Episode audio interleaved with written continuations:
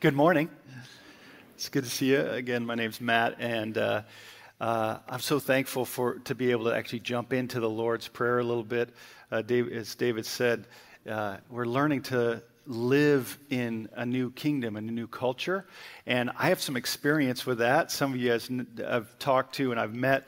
Uh, you know that I've lived in the Czech Republic for 10 years with my family as missionaries, and this is our first year back in America. So it's a, it's a wonderful thing. But one of the things I had to learn uh, is the role that language and culture actually uh, play in, in expressing and appreciating and understanding how to communicate and how to express the values of a certain culture when you enter that culture, it's, it's actually odd and different, and you begin to rub up against another expression, another value.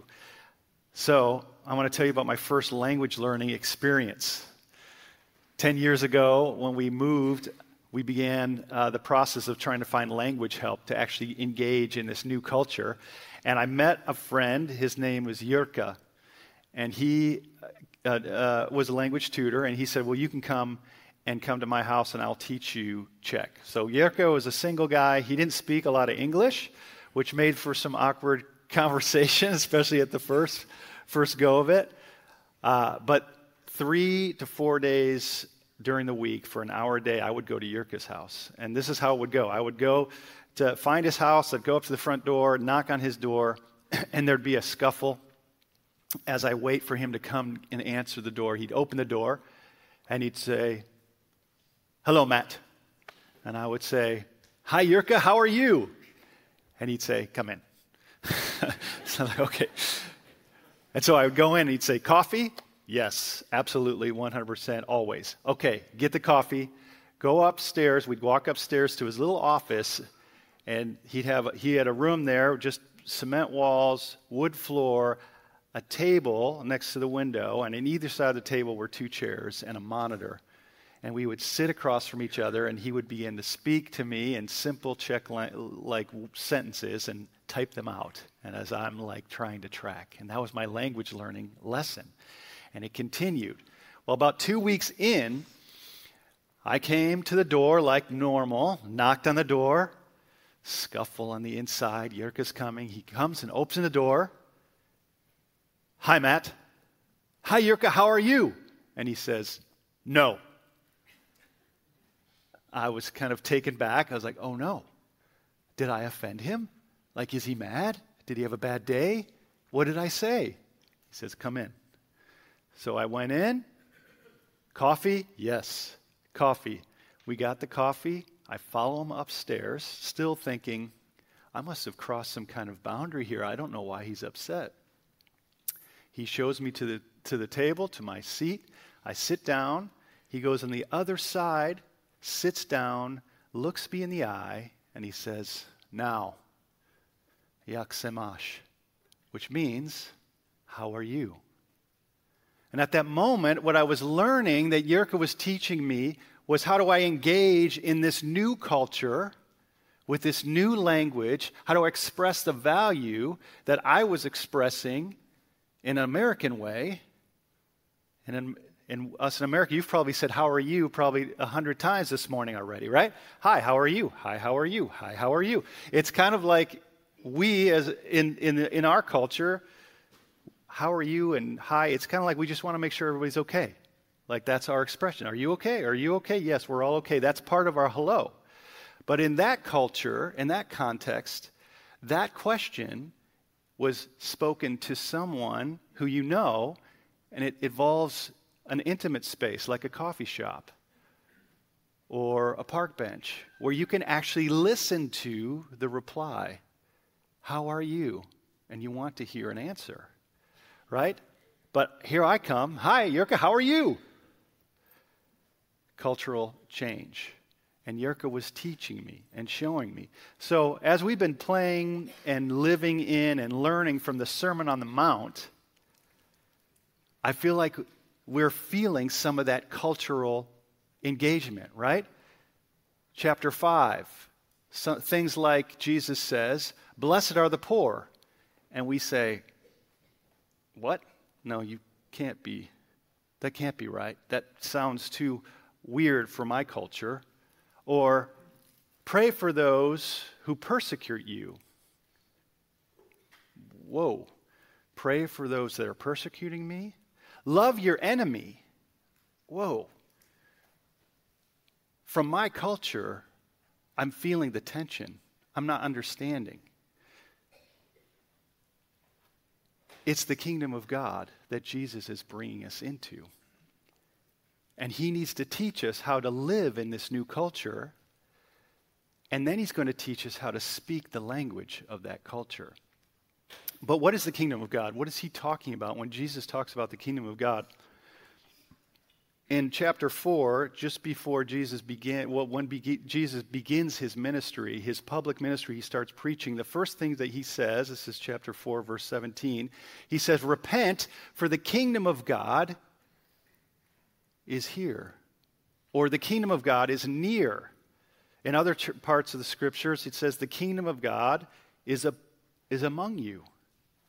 So, Jesus, as he's beginning to talk about this new culture, the kingdom of God, he's saying it's not this heavenly thing out there.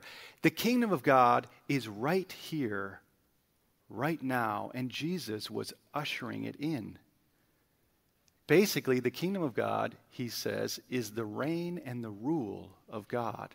That we can actually enter into the reign and rule of God like we cross over the state line or we move into a different country and cross the border, we can actually enter in and orient ourselves to the reign and rule of God. And what is that main expression of the kingdom of God? Well, Jesus says it's the great commandment. And some of you know what the great commandment is, right? It's love the Lord, you can say it, your God with all your heart, soul, strength, and mind, and love your neighbor as yourself. This is the essence, the core value of the kingdom of God. And Jesus is saying we need to orient ourselves. And so, like my teacher friend, Yurka, Jesus this morning is going to say, Stop. Let me help you adapt to this new culture called the kingdom of God. And that at the end of our time, will land in the language which is the Lord's Prayer.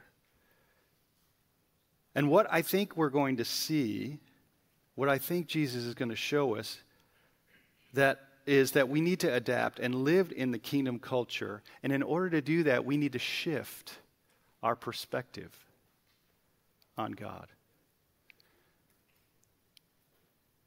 And he's going to ask us and lead us in deepening our understanding of provision, our perspective on God, what we think provision is, and by provision I mean what we need to live, what we need to survive. And in doing so, he will lead us into this place of understanding and living in the perfect peace that comes from knowing God. So let's jump into it. Matthew 6, we're going to play in verses 5 through 8. That's where we're going to spend a lot of time. This is what Jesus says. And when you pray, do not be like the hypocrites, for they love to pray standing in the synagogues and on the street corners to be seen by others. Truly, I tell you, they have received their reward in full. But when you pray, go into your room, close the door, and pray to your Father in secret, who is unseen then your Father, who sees what is done in secret, will reward you. And when you pray, do not keep on babbling like the pagans, for they think they will be heard by their many words. Do not be like them, for your Father knows what you need before you ask Him. So, take a step back. Jesus is actually putting up two examples one, the hypocrite, and the other, the pagan. And he uses this word hypocrite. Now, in our language, in the English language, hypocrite means basically someone who says something and does the other thing, which is true. And if you have kids, I hear that like a lot. Oh, yeah, if you're a dad, you fall into hypocritical things. You, Dad, you said that. You were going to, yeah, I know. I... So we know what that means, but Jesus is using it in a different way. Uh, according to the biblical definition of the word, the word hypocrite is basically actor. And it means one who outwardly plays the part of a religious person to perfection, but is inwardly alien to the spirit of true religion. This hypocrite is a pretender, the great actor. And I wonder what he's after. Jesus says he stands at the street corners, he prays, he puts on the religious show to be admired, to be seen as the good guy or good girl who has it all together. But what is their perspective on God? Years ago, when my kids were younger, uh, living in another country. They were going to a little elementary school that was a part of a larger school. So it was kind of this little um, separate school that was trying to make it start. Uh, and it was housed in a smaller school, and it was in our city. And our kids would go to school there, we would go and pick them up. And one day, uh, I was listening to some of their conversation. They were talking about the chart. And I was like, What are you guys talking? What is the chart? And my kids were like, Oh, it's the star chart. And I asked a little further, and I found out that this star chart is made with the intention from the administration that the kids would actually be help them like be a better student grow and uh, get rewarded for being a good student by going to the zoo at the end of the month. So what they had done is created this chart. All the students names were on it in columns for their classes and days. And if you did well if you turned your homework in and were a good student, you'd get a star. And you can collect stars. And the, the, the, when you had enough stars, at the end of the month, you get to go to the zoo. And I began to hear this, and I thought, ooh, this isn't going well. What happens to the kids that don't get the stars? Well, if you misbehave or if you didn't turn your homework in or whatever, you could not get a star or you could lose a star. Well, you could see where this is going, right? The kids that were more type A and more academically wired and thought, oh, yeah, I get the game. I know how to play this game. They actually collected the stars, right? They were, their chart for all to see was pretty full of stars. But what are the kids that were a little bit fidgety, that a harder time, had a harder time paying attention? They were shamed because you couldn't go to the trip, but you didn't get to stay home either. You had to go to a school and sit in the classroom while all your other friends that had the stars went to the zoo. This is the motivation. The game was worthy of being played, and if you could play it well, you could win the acceptance. But the, the leftover was shame. And here's a picture of the pretender, of his perspective. He's after the show because he thinks God is out there taking score. But he's not really in tune with the heart of God, or is he interested? God is at a distance. So the pretender's perspective of God is he's far away. Jesus mentions this in Matthew 15 when he's actually talking to some of these people that are pretending. He says this you hypocrites, you pretenders. The prophet Isaiah was right when, they prophesy, when he prophesied about you. He said, These people honor me with their lips, but their hearts are far from me. Here is the pretender. The picture of God that he has is God is a distant deity, and so he just plays the game. He's far. What about the pagan? Verses 7 and 8. The pagan is babbling, trying to get God or the God's attention. I really think, if we think about the pagan in this term, is many of my friends, it's like many of my friends that are non religious, spiritually interested, and desperately seeking to try anything to connect spiritually tarot cards, palm readers, different religion, desperately trying to get the attention of God, to find that sense of happiness and fulfillment. But the result of that chasing around is just exhaustion, spiritual despair. See, the pagan's perspective is that God is a power to appease. What do I need to do to appease this distant God? Jesus, like my friend Yerka, is saying, wait, don't be like that. Don't see God this way. Let me change your perspective of God. First of all, you look in that, the passage, it says that, that your Father who sees you, he sees what's done in secret. Jesus is saying the Father is not absent.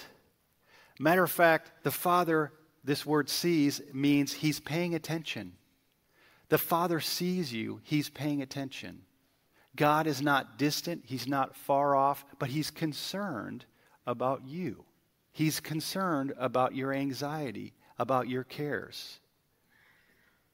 There's another part in Scripture that says, Cast your cares upon Him because He cares for you. God is present, Jesus says. He sees you. But the other thing you notice in this small little passage is the word Father shows up several times. And Father is the main reference, the most favorite reference that Jesus used to call God, especially in the Gospel of John. God, God is our Father. He's intimately involved and cares about what is happening. Jesus knows that, and from the psalmist's perspective, Psalm 103, he states, or it states, that is far, for as the high as the heavens are above the earth, so great is his love for those who fear him.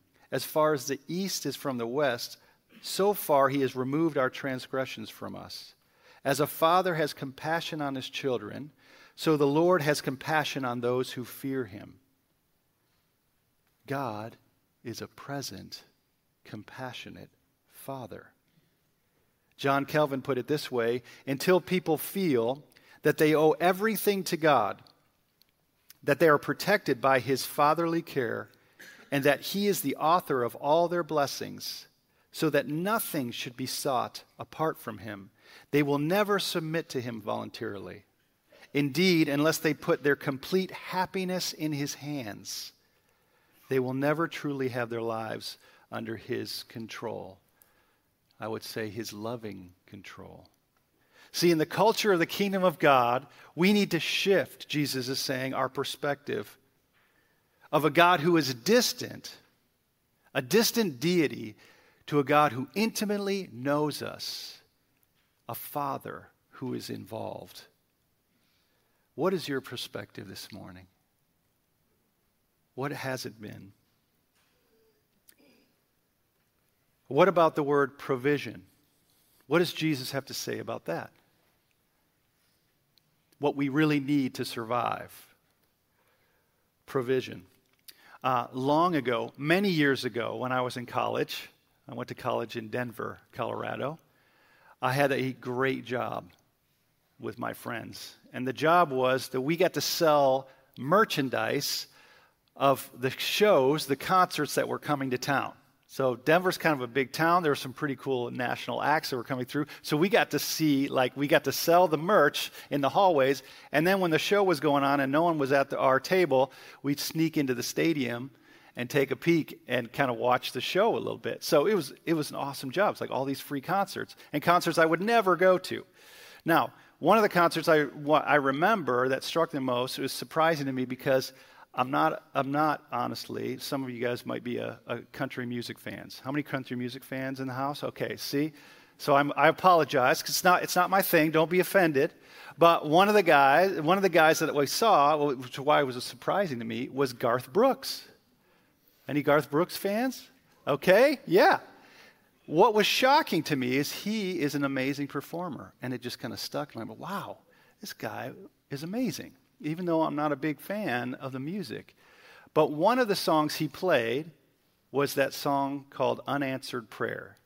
Now, I know some of you guys are shaking your head. You're going to start, you know, you know, crying out this song, you know, belting it out. Please don't do that. Just refrain. Maybe, you know, after we're done, you can start singing that.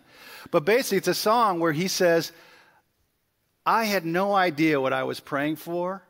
I was praying for this girl that I had a crush on, but now that I have my wife and I look back on that time, I'm so glad that God doesn't answer all our prayers, unanswered prayers. And it's an expression of, of it, it, which, which I thought was quite brilliant in one sense, is like we don't know what we want. We really don't know what's best. What we think provision is, and we run after, isn't always the best thing, right? So consider the pretender and the pagan. The pretender, what he's after is the show, the thrill of, of, of people watching and seeing him and say, he's got it together. Wow, he's a good guy. He even goes to church. That's what he, that's the ultimate provision for this pretender. But the pagan, what are they after? just trying to get the, need, the things of this world, the happiness, the inner peace, whatever it is that they can run after to get God's attention that they could get in order to get by. Both things are concerning to Jesus. I don't think he's saying this in a condemning way, but I can hear his compassion. They're going the wrong way. So, like my friend Yurka, Jesus as he's talking to those of us that want to live in the kingdom of God, says, Stop. That's not the way. Because what he knows is what author, American author, David Foster Wallace, which I don't believe, I don't know if he was a Christian, I'm not sure about that. But he made a comment that running after those things is something we all do as human beings, and it's called worship. It doesn't matter if you're an atheist you're a non religious person, secularist, or a churchgoer, everyone, if you're human, worships. And what we worship, what we run after, if it's not true provision, will destroy us. This is what he says. If you worship money and things, if they are where you tap into real meaning in life, then you will never have enough. Never feel you have enough. It's the truth. Worship your own body and beauty and sexual allure, and you will always feel ugly. And when the time and age start showing, you will die a million deaths before they finally plant you. Worship power, you will feel weak and afraid and you will need ever more power over others to keep the fear at bay. Worship your intellect, being seen as smart, you will end up feeling stupid, a fraud, always on the verge of being found out. Empty provision. Jesus says, Stop. He says, Go into your room, close the door, and seek your Father who sees you in secret. And what is seen in secret, he will reward you. What's the reward? What's the provision? That room that we see in Scripture, the word room, is not a closet like we think of in our house, some secret closet, but actually can be translated as storeroom or the place where you keep your treasure the most valuable things, true provision. And what is it? It's in secret. It's in connection with the Father, the one that loves you and knows you. It's the place where we actually bring our anxieties and concerns and our confusion, and clarity enters as we begin to focus our attention on our Father. Peace the reward is peace and c- communion with the Father. Isaiah 26 says it this way You, the Lord, will keep in perfect peace those whose minds are steadfast because they trust in you. Trust in the Lord forever, for the Lord, the Lord Himself, is the rock eternal. He is the reward. So Jesus has just given us some cultural immersion experience, a lesson, where he's attacking or leading us to see that our perspectives needs to be shift, shifted from seeing a God as distant, a distant deity, to a father that's intimately involved and sees us. And revealing a deeper understanding of provision. Don't run after these things. But true provision comes from the hand of the Father in communion with Him, where clarity and peace exists. For He is our peace. So now we're ready to learn the language of the kingdom, the Lord's Prayer. Now, we're not going to pick apart the prayer. We're not going to break it down. There's so many jewels and gems in there, but all I want to do in this last moment is I'm going to have the worship crew come up. And as they come up, just to take an observation of what's happening in this prayer. Jesus says the, the language of the kingdom is Our Father, hallowed be your name, your kingdom come, your kingdom come, your name, your will be done Remember the core value of the kingdom of God. It's basically praying, Oh Lord, our Father, may we love you with all of our heart, soul, strength, and mind. And then when you move into the second part of this little poem and prayer, give us today our daily bread. Forgive us our debts as we forgive our debtors. And lead us not into temptation, but deliver us from the evil one. Oh Lord, that we would love you with all our heart, soul, strength, and mind, so that we would love like Jesus or like our Father has loved us and forgiven us through Jesus Christ. That we actually become men and women marked inside and out by the expression of the kingdom of God, which is love, forgiveness, seeing people as they are, extending the grace of God that we've received to others. This is the language of the kingdom. And you know what happens when we pray this? Not as a like a, just a prayer that we read over by memory, but when it becomes our own language, that prayer is shaping us by the Holy Spirit to actually live the value of the values of the kingdom in our families, with our coworkers, to our enemies, to those who hurt us, in our schools. This is the beauty of the prayer of the kingdom that God has given us. So, we're going to take a moment to let that settle in, to shift our hearts, our perspectives, to find what really true provision is, and to begin to live and speak the peace that comes in, in Christ Jesus. So, let's worship together by saying and praying and singing the prayer that Jesus gave us.